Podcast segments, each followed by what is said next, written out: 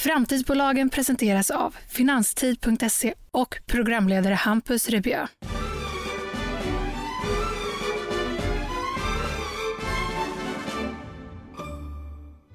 Välkommen ska just du vara. Tänk dig att du får en idé. En bra idé på till exempel en ny techprodukt. Men är det då egentligen någon mening att lägga tusentals timmar på att utveckla din idé om du kommer konkurrera i samma bransch som några av världens största företag? Idag träffar jag Kristoffer Ramstedt på JS Security. Deras goda idé var att utveckla en tjänst som gör datalagring bättre och säkrare. Datalagring som bygger på blockkedjeteknologi. Några andra som jobbar med datalagring är Google, Microsoft och Apple. Men intresset för JS Securitys nya teknologi visade sig vara mycket stort. Vid deras börsnotering blev de övertecknade med 1200 procent. De skulle ta in 8 miljoner kronor men fick åtagande på över 100 miljoner. Dessutom har de suttit i möte med representanter från riksdagen för att diskutera datasäkerheten i Sverige. Nu kör vi igång veckans avsnitt. Hej och välkommen Kristoffer Ramstedt, grundare och operativ chef för JS Security. Tack så jättemycket.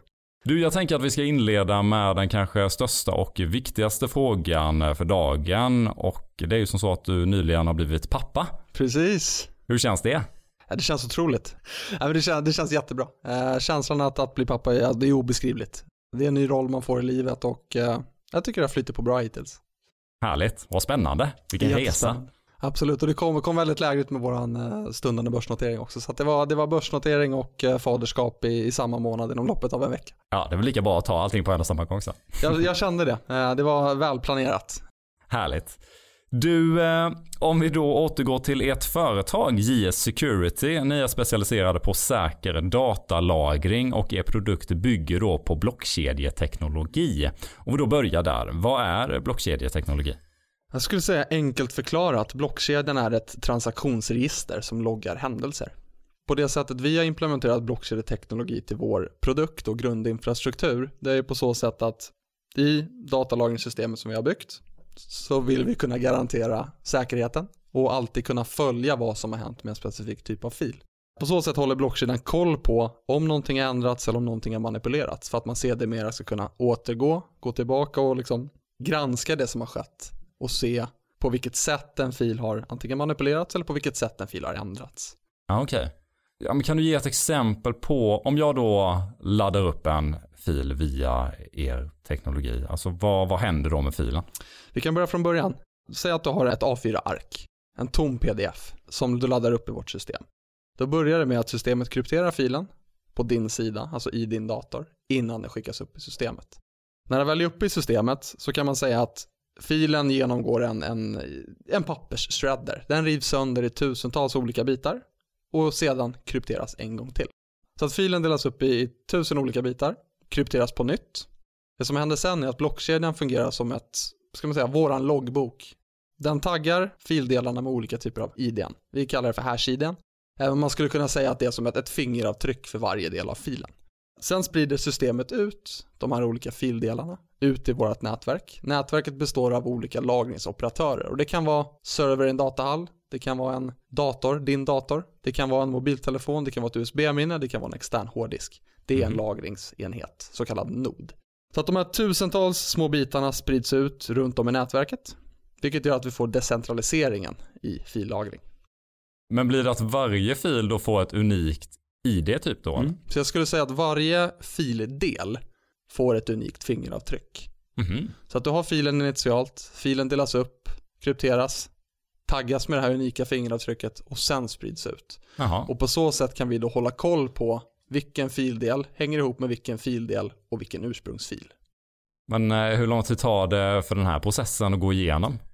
Från att jag laddar upp då en fil, eh, hur eh, tar det en vecka då för den att strimla ihop?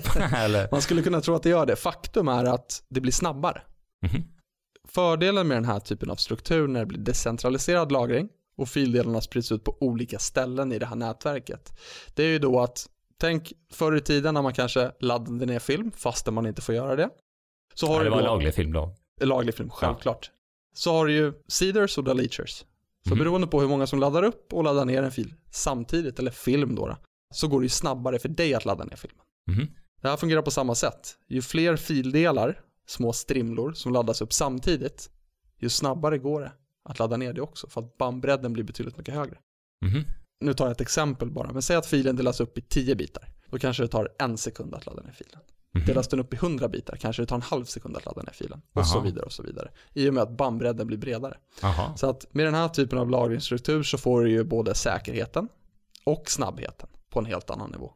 Och om det nu ändå är som så att någon skulle lyckas komma åt kan de komma åt då en av filerna bara genom att man får en fil så händer inte det eftersom det finns då tusen olika pusselbitar för att man ska få helheten. Precis, det är det som är ytterligare en fördel med den här strukturen, just decentraliserade miljön. Det är att skulle du som superhacker eh, komma åt en fildel av tiotusentals så får du enbart tag i den biten och den biten är helt värdelös för dig. Det du måste göra är att komma åt samtliga 10 000 bitar samtidigt för att kunna se den slutliga filen. Mhm. Även om du skulle komma åt eh, 5000 av 10 000 så kan du fortfarande inte se filen. Utan du måste ha samtliga delar för att kunna pussla ihop de här olika fingeravtrycken och se vad, hur slutfilen ser ut. Jaha.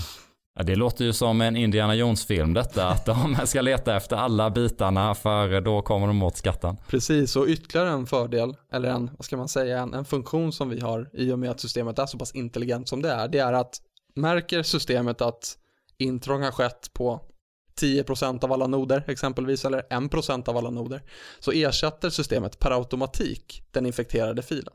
Mhm. Så att kommer du åt fildel 999 så Mm. kommer systemet ersätta fil nummer 999 med en backup-version. Vilket gör att den du har blir helt och hållet värdelös. Du Jaha. kan inte komma åt eh, slutfilen eller den fullständiga filen helt enkelt. Men det här låter ju onekligen väldigt säkert. Å andra sidan så företag lägger ju enorma resurser på datasäkerhet men får ändå intrång och man fattar inte hur går det till. Och varför skulle då er datalagring vara säkrare än andra på marknaden, till exempel Google Drive då som är en, en jätteaktör? Alltså det, den huvudsakliga faktorn till att företag får intrång det är ju att datan ligger koncentrerad. Går du via en Google Drive-lösning till exempel, OneDrive, Dropbox, iCloud och så vidare så lagras ju filerna på ett och samma ställe. Det finns ju en klassisk marknadsföringsterm, molnet, som vi alla känner till. Eh, man tror att filerna ligger uppe och svävar i yttre rymden. Faktum är att filerna ligger koncentrerade på en server i en och samma datahall. Datahallen skyddas ju självklart av brandväggar och så vidare och även yttre säkerhet såsom stängsel, vakter och så Mm. vidare. Men det är fortfarande bara ett ställe som hackaren behöver komma åt för att få tag i det lagrade materialet. Mm. Där är skillnaden med oss. Då behöver du komma åt alla 10 000 ställen samtidigt. Mhm. Sannolikheten att det sker är obefintlig. Jag får återigen den här bilden till Indiana Jones att det låter ju väldigt mycket mer eh, svårt att komma åt eh, om Indiana Jones då behöver åka till alla världens hörn och mer till i hela universum för att, att hitta alla de här Precis. bitarna Han istället behöver för jobba hårt. Ja, verkligen. ja, men häftigt. Men hur började allting då, Kristoffer? Det började faktiskt eh, när jag hade anställning på en av Sveriges storbanker, för att inte nämna några namn då.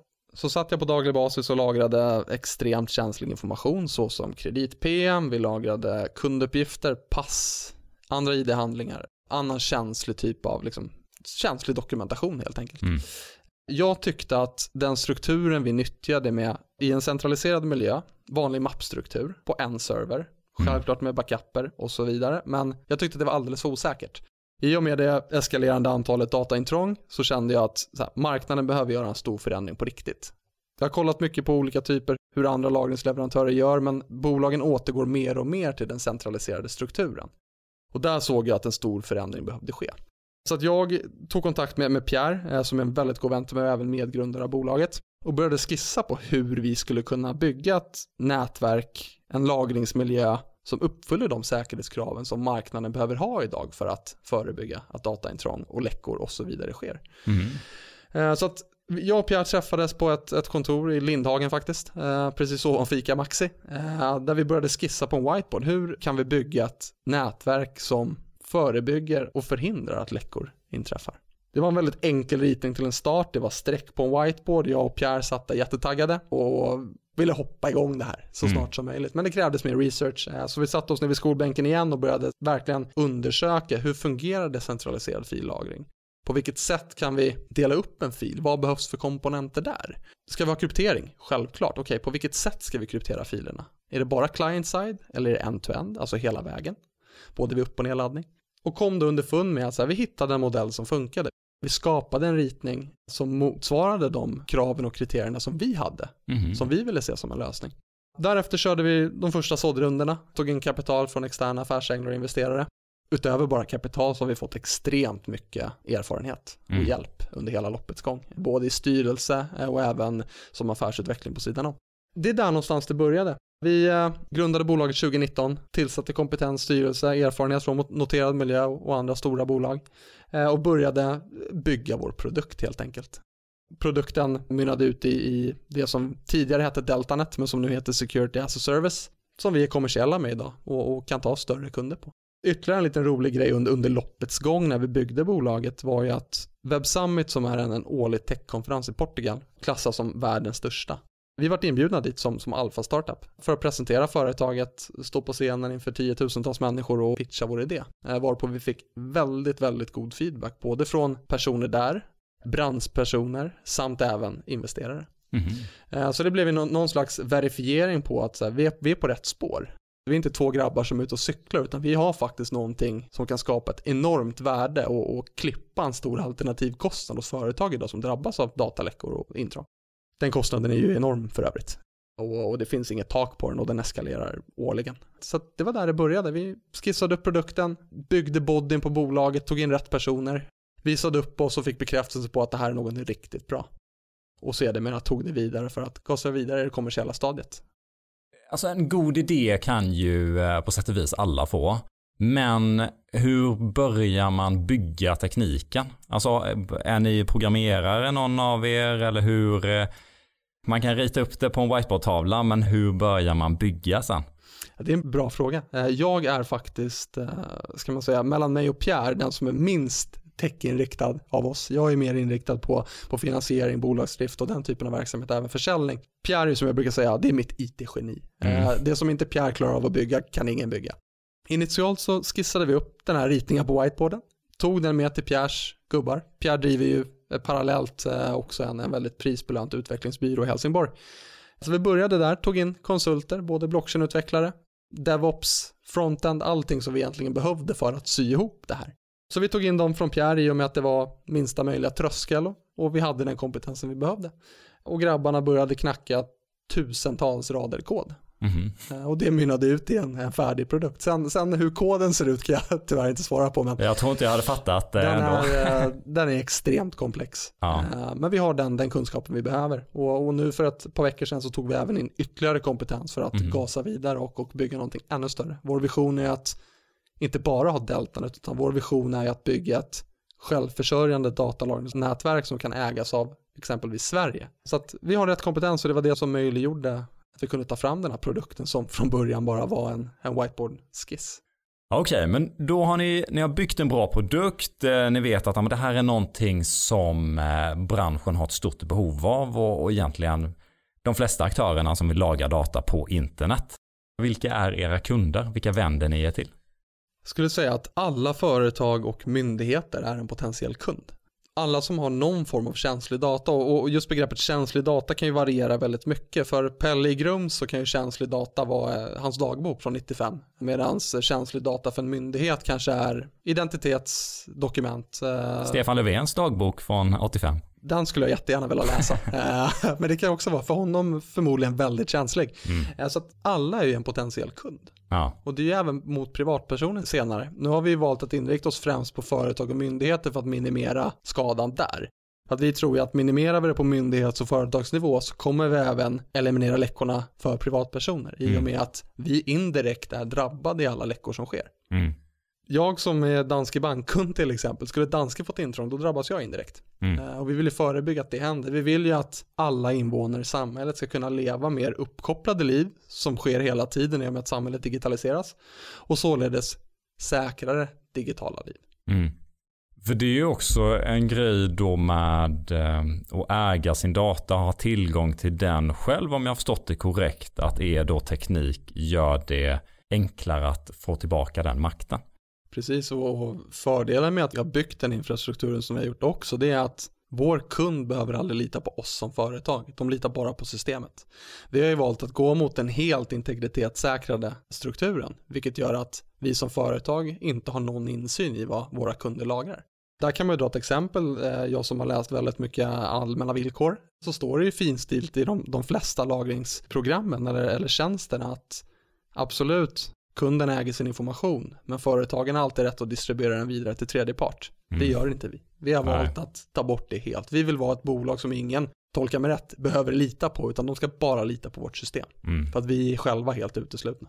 Nej, det är ju egentligen ganska sjukt att bolaget ska få eh, vidare det är ju. Det är, det är ju både det som styrs i deras eh, villkor, men framförallt eh, USAs, vad ska man säga, motsvarighet till GDPR, fast jag tycker att den är tvärtom GDPR. GDPR är till för att skydda datan. USA har ju en förordning som heter Cloud Act, vilket möjliggör att alla bolag som är registrerade i USA har skyldigheten att om en amerikansk myndighet vill ha information om en specifik kund så måste de lämna ut den. Jag klassar det som ett lagligt dataintrång. Mm. Det är väldigt många som inte känner till det. Eh, och faktum är att, att advokatsamfundet i Sverige till och med satt stopp för advokatbyråer att nyttja amerikanska lagringslösningar just på grund av den här förordningen. För då kan de inte garantera 100% i integritet mot sina kunder. Ja, fascinerande. Men vi, eh, skämt åsido där med, eh, med Stefan Löfven, men ni har ju faktiskt varit i samtal med representanter från riksdagen Precis. om er teknik. Exakt. Jag skulle säga att det är ett, det är ett gott samarbete. Vi har, har dialog med dem, haft det lite till och från. Inledningsvis så tog vi mötet med dem i och med regeringens satsning om ett nationellt cybersäkerhetscentrum. Vi känner att vi kan vara med och, och bidra extremt mycket där, både i form av ett säkert och integritetsskyddat datalagringssystem. Men även vara med som konsulter eventuellt och, komma med vår syn på hur myndigheter och, och Sveriges liksom, riksdag ska, ska skydda data. Eh, så det är, ett, det är ett samarbete vi hoppas kunna intensifiera. Nu är det sommar, eventuellt nyval och så vidare och så vidare. Vi har inte kommit vidare där än, men, men vi jobbar stenhårt på den pucken och hoppas kunna få fram någonting mer konkret än, än lösa, liksom, lösa planer. Mm. Kan du säga någonting om hur samtalet gick och deras respons på er teknik? Summerat, bra. De tycker att vår teknik är precis det som behövs. De tycker att sättet vi hanterar data och sättet vi lagrar data är det sättet som marknaden kräver för att kunna frångå dessa tråkigheter, typ intrång och så vidare. Eh, så att Nils eh, och Mikael som vi pratade med var extremt imponerade över vår teknik och eh, tycker absolut att det är någonting som går att implementera och de vill föra dialog med oss för att se hur vi tillsammans med dem kan förbättra de digitala liven eller sättet vi hanterar data, framförallt inom Sverige då, initialt. Det är jättespännande. Vi ja. hoppas, hoppas komma vidare i den dialogen. Ja. En annan viktig fråga då, var det god kaffe och kauga i, i riksdagen eller? Eh, jag skyller på covid eller covid eller hur man uttalar det. Vi fick ta en varsin kaffe på videolänk. Ja, okay. Eh, det blev inte, tyvärr kunde vi inte träffas fysiskt eh, i och med att vi alla även är utspridda. Vi har ju utvecklingsavdelningen i Helsingborg. Jag sitter i Stockholm, Nils vet jag sitter i Malmö och Mikael i Stockholms omnejd. Så det var svårt att sy ihop ett fysiskt möte med ja. kaffe och kaka med, men jag hoppas att det ska kunna komma längre fram. Och, och ser vi det så, jag har aldrig smakat spettekaka och är vi i mm. Malmö mm. så kanske man får chansen att göra det, så att eh, vi får se vad, vad nästa steg kan bli. Ja, vad härligt. Ja, men jättespännande ju. Men för detta är ju ingen patentlösning om jag förstår det korrekt. Eh, hur ser då konkurrensen ut om något annat bolag då skulle tycka, ja, men till exempel Google Drive eller Dropbox, eh, tänka att ja, men det här är ju toppen, det här vill vi också göra och de är redan etablerade. Det är en ganska intressant sak och det är, det är något som många inte känner till. Jag har varit i dialog med, med högt uppsatta personer på Microsoft och, och verkligen öppnat upp oss och sagt så det här håller vi på att ta fram. Det är för övrigt en person som, som vi känner väldigt väl så jag har inte gått till någon, till någon helt utomstående. Bill Gates. Precis, eh, exakt, hur visste du det? Och då frågade jag verkligen rakt ut för att få lite vetskapen om hur snabbfotade techjättarna är. Då sa jag till honom så här, vi har byggt det här. Om vi då löser det här problemet, kommer ni göra samma sak som oss då och, och lite släcka vår marknadsandel? Men då svarade han på ett ganska roligt sätt och ju mer jag tänker på det så desto mer logiskt blir det. De här stora jättarna har ju 30 tusentals utvecklare som sitter överallt. Men de har sin business. De är säkra på att de gör det med sina lösningar bättre än vad företagen på individuell nivå gör. Mm. Vilket gör att deras fokusområde ligger på att vidareutveckla deras befintliga system så de fokar inte mot nya typer av strukturer. Mm. Typ blockchain-teknologin i kombination med datalagring.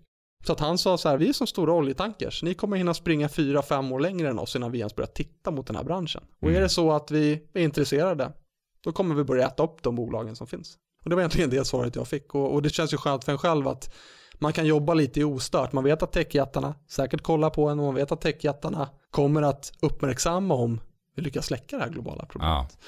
Men vi vet också att de inte kommer anda oss i ryggen och, och, och verkligen springa efter oss, utan vi kommer kunna jobba, vad vi vet, ostört i, i år framåt. Mm.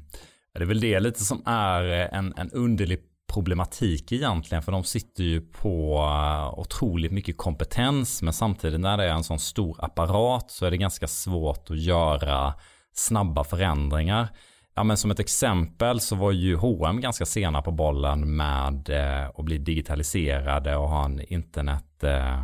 Eh, och utan att veta, men där tänker man att det är ju en rätt stor process och ta in allt det de har än någon liten mindre aktör. Det är större växlar de måste dra i för att kunna ställa om verksamheten. Vi är ju små och snabbfotade så vi kan lite springa mellan benen på dem hela tiden om det är så att det sker förändringar.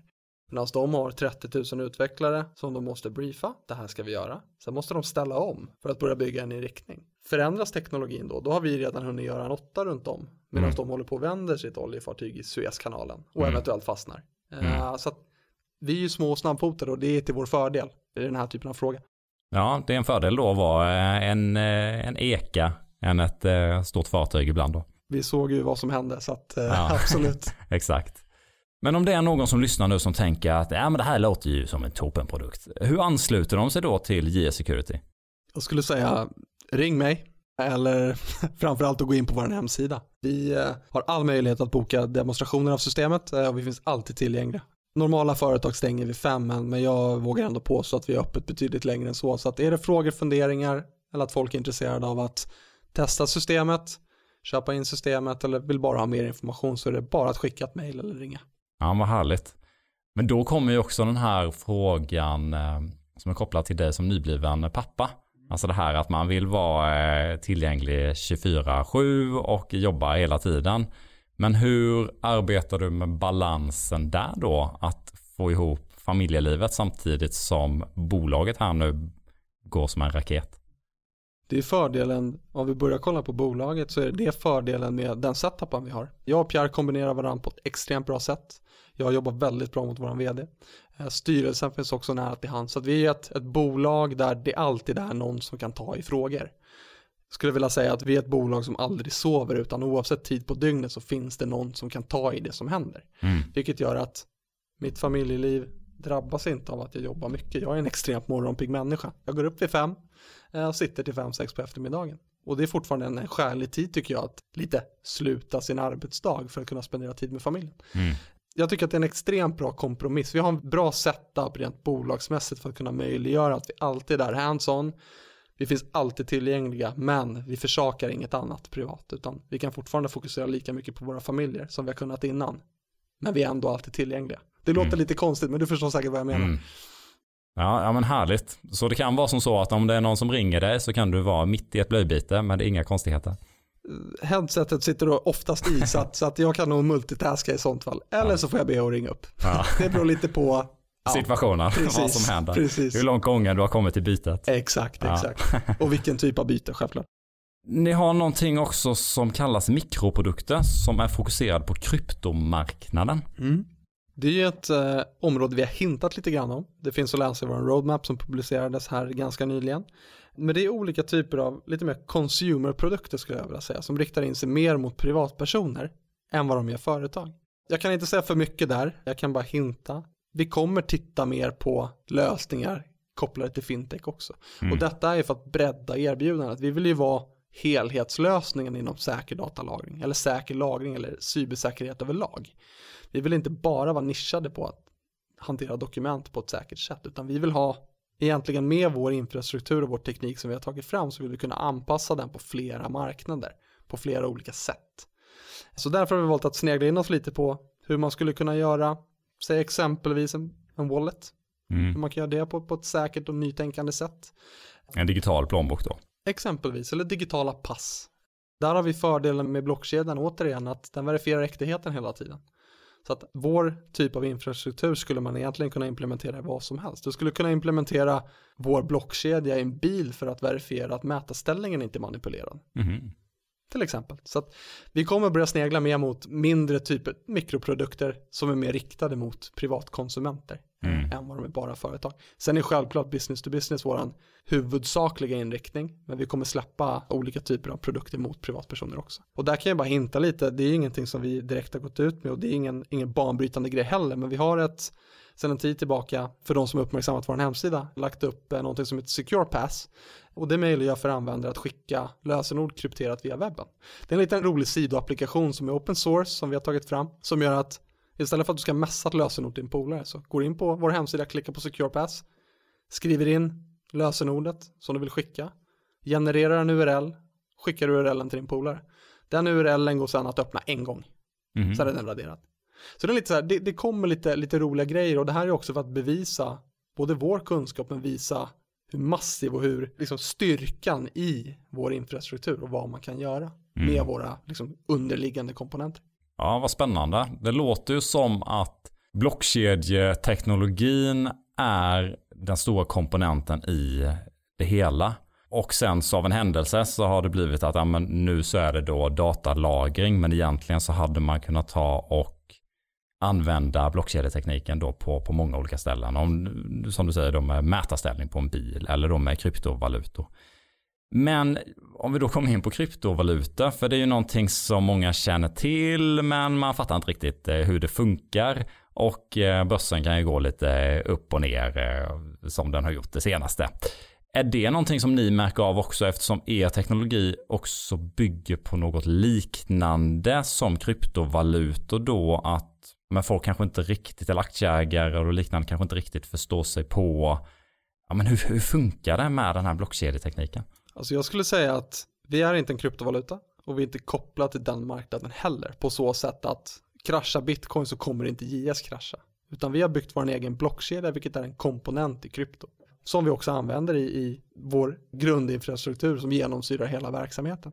Men det är väldigt viktigt att hålla isär de begreppen. Kryptovaluta är en sak, blockchain är en annan sak och vi står helt själva där och inte är kopplade till valutan som sig. Och jag tror att det där kommer tillbaka lite till marknaden och, och det här liksom fenomenet som börjar bli allt mer vanligare när länder beviljar kryptovaluta som en form av betalning. Allt fler och fler börjar handla med olika typer av valutor. Det där kommer ju tillbaka till att marknaden behöver utbildas och lite mer bygga en förståelse för de olika begreppen och förstå hur cybersäkerhet funkar, hur funkar blockkedjan i kombination med cybersäkerhet och vad är då en kryptovaluta? Förstå skillnaden däremellan. Vi har ju som målsättning som bolag att utbilda och informera marknaden så mycket som möjligt kring de olika begreppen och kommer jobba väldigt hårt mot det också. Och det är inte bara för att marknadsföra våra produkter utan det är även för att vi vill vara den aktören som folk ska komma till om de har blockchain eller kryptorelaterade frågor. Utöver att vi vill vara ett bolag som ska säkra all data och göra de digitala liven 100% säkra och integritetsskyddade för alla invånare så vill vi också hjälpa invånarna och utbilda dem i de här olika begreppen och bygga en förståelse för att det här är ett de här ämnena är här för att stanna. Jag tror inte att, och vet nästan att det är 100% säkerhet att det här är inte bara en fluga. Det är samma sak som folk trodde om internet. Och nu sitter vi här 2021 och allting är baserat på internet. Så att vi vill utbilda och informera så mycket som möjligt, men det är viktigt att hålla isär begreppen. Alltså, att JS är inte en kryptovaluta, vi är inte beroende av de kursförändringarna. Mm. Kristoffer, vi har ett segment här i eh, podcasten som heter Tre snabba. Där jag kommer ställa en fråga till dig och så ska du svara om du väljer det ena eller det andra. Som eh, nybliven pappa, hade du valt att byta alla blöjor eller ta alla nätter? Jag får nog gå på blöjorna där, trots, eh, och nu, nu varnar jag känsliga lyssnare, men, men trots att jag har svårigheter med vissa lukter så skulle jag nog välja blöjor före vakna nätter. Ah, okay. Jag har varit vaken många nätter i mitt liv, eh, men, men eh, blöjor är att föredra, ah, trots okay. allt. Okej, okay, nästa. Tacofredag framför Idol eller skogsrave med kantareller? Usch, nu kommer min sambo skratta åt mig, men det är tacofredag alla dagar i veckan. Ja, det det. Eh, mexikansk mat i kombination med den svenska touchen är bland det bästa jag vet. Ja. Eh, Det, nej, det är ruggigt gott. Ja, men vad härligt. Okej, sista. Cykla tandem med Gollum varje dag till jobbet eller ha en Teletubbies som säkerhetsexpert på JS Security. Det beror på. Alltså jag är uppväxt med Teletubbies. Eh, I och med att mamma är, är amerikan så jag kollat mycket på sådana program. Det beror helt på hur lättlärd en Teletubbies är. Skulle jag kunna skola in Teletubbiesen och bli i nivå med Pierre? Självklart. Annars så blir det nog tandem med Gollum eh, Ja. som vinner det racet. Det känns som det jobbigt tandem med Gollum om han sitter bakom en hela tiden. Alltså han sitter och knorrar och tjatar om de här ringarna hela tiden. Ja. Så, att, så att vi, vi får se. Men, men eh, Teletubbies initialt. Men jag, jag kanske ändrar mig på den frågan. Ja, snyggt jobbat. Ni börsnoterades nyligen på Spotlight. Varför valde ni från första början att notera er? Först och främst för, så är det för att få en, en ordentlig legitimitetsstämpel på bolaget. Eh, noteringsprocessen är inte en barnlek. Det är tuffa processer, tuffa granskningar som man går igenom. Eh, och detta mynnar ut i att de bolagen som noteras får någon form av stämpel. Nu finns det ingen officiell stämpel men man får ju den verifikationen på att det här är ett bra bolag som har gått igenom väldigt hårda processer. Sen är det självklart för att engagera folket, få ut den här typen av bolag publikt, bygga en förståelse för it-säkerheten, intrång, alternativkostnader till det, eh, vad vi behöver göra för att på något sätt förändra hur världen lagrar sin information. Och sen absolut för att ta in kapital för att kunna gasa vidare, växa så det knakar, fokusera stenhårt på försäljning, fokusera på vidareutveckling av befintligt produktutbud och även nya typer av produkter. Eh, och sen absolut för att eh, längre fram kunna titta på olika typer av strategiska förvärv. Vi vill ju kunna växa både organiskt samt genom förvärv och det här ger ju oss möjligheten att på något sätt betala in i en annan valuta i form av aktier till exempel. Så att det, det är många olika aspekter som spelar in men jag skulle säga att den främsta är för att visa att JE Security är en, en stor och stark aktör, legitimera bolaget och vår, vår produkt och framförallt alla personer bakom bolaget. Hur går en sån här process till att eh, notera sig? Alltså, om, när ni tog beslutet då att men vi hade velat notera oss. Är det googla typ? Hur börsnoterar man sig? Typ så. Det är att ta reda på hur alla stegen ser ut och där har vi ju varit lyckligt lottade med en, en stor aktieägare som har gjort den här, det här racet många gånger och även personer kopplade till bolaget som har erfarenhet från noterad miljö.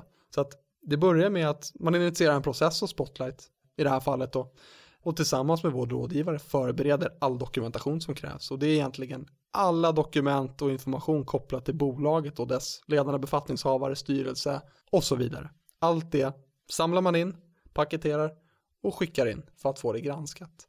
Under den här processen så är det ju det är många turer fram och tillbaka. Vissa saker måste man förtydliga, komplettera och, och så. Men, men det, det är enkelt förklarat så det går till. Man ansöker om en notering och när man har uppfyllt noteringskraven då, i det här fallet Spotlights noteringskrav, eh, så får man ett godkännande. Och det godkännandet möjliggör ju sen att man får notera bolaget.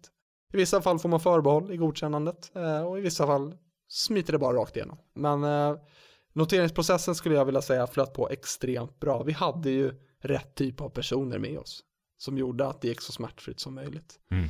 Eh, och där vill jag verkligen belysa arbetet som, eh, lite för att höja mig själv också, men även eh, Hampus. Det jobbet vi gjorde under noteringsprocessen tillsammans med våra vd, rådgivare. inte mig.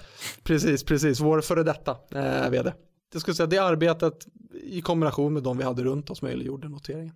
Mm. Eh, och noteringen, IPO blev en succé. Vi var ju runda slängar 1200% övertecknade. Vi skulle Mm. ta in 8 miljoner men fick åtaganden på över 100. Så att intresset är ju extremt stort för den här typen av bolag. Jag hoppas att det håller i sig.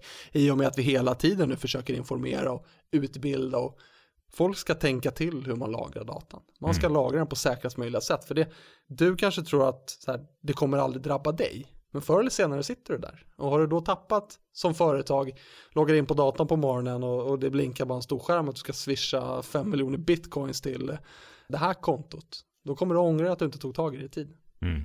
Det jag tycker är fascinerande och eh, låter eh, väldigt bra är ju att det verkar så himla enkelt. Alltså som användare att använda sig av tekniken. Att ja, men du lägger upp filen och sen så sker det per automatik då att den blir väldigt säker och du har tillgång till den och ni eh, kan inte dela ut den till en tredje part utan det är jag som person som har makten över min egen data eller då som myndighet till exempel.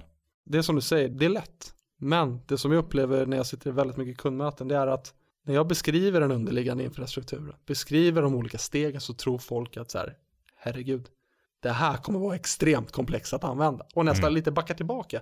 Tills man förklarar för dem att säga, tänk er iCloud på telefonen. Hur svårt är det att använda? Mm. Och då säger de flesta så här, "Ah, men det sker ju per automatik. Exakt.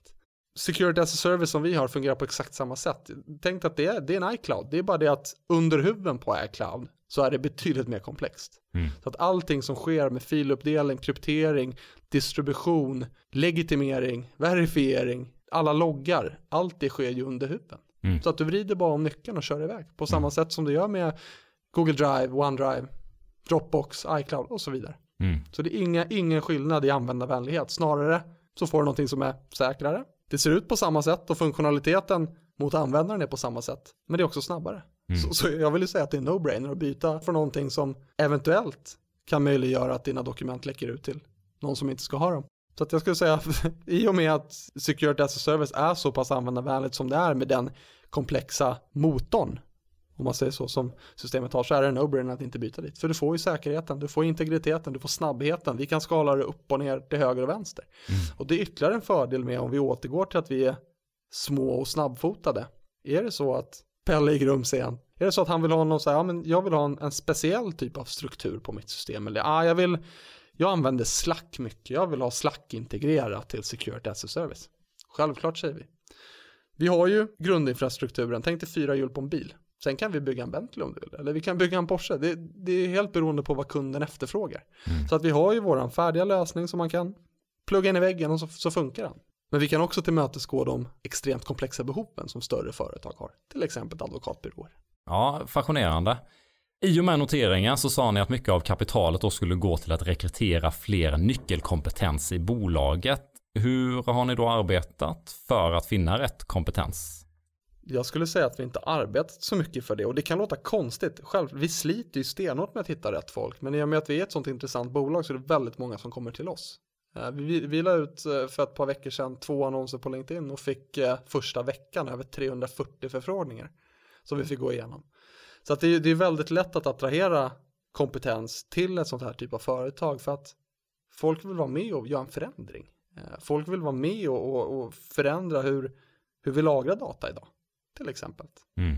Vara med och eliminera ett, ett globalt problem som kostar hur mycket som helst. Sen självklart, sen har vi mycket kontakter in- inom nätverket och, de eh, olika rådgivare och partners som vi har haft under loppets gång eh, som också kan förse oss med rätt kompetens. Men jag skulle vilja säga att de riktiga talangerna, de kommer till oss och det är vi extremt glada för.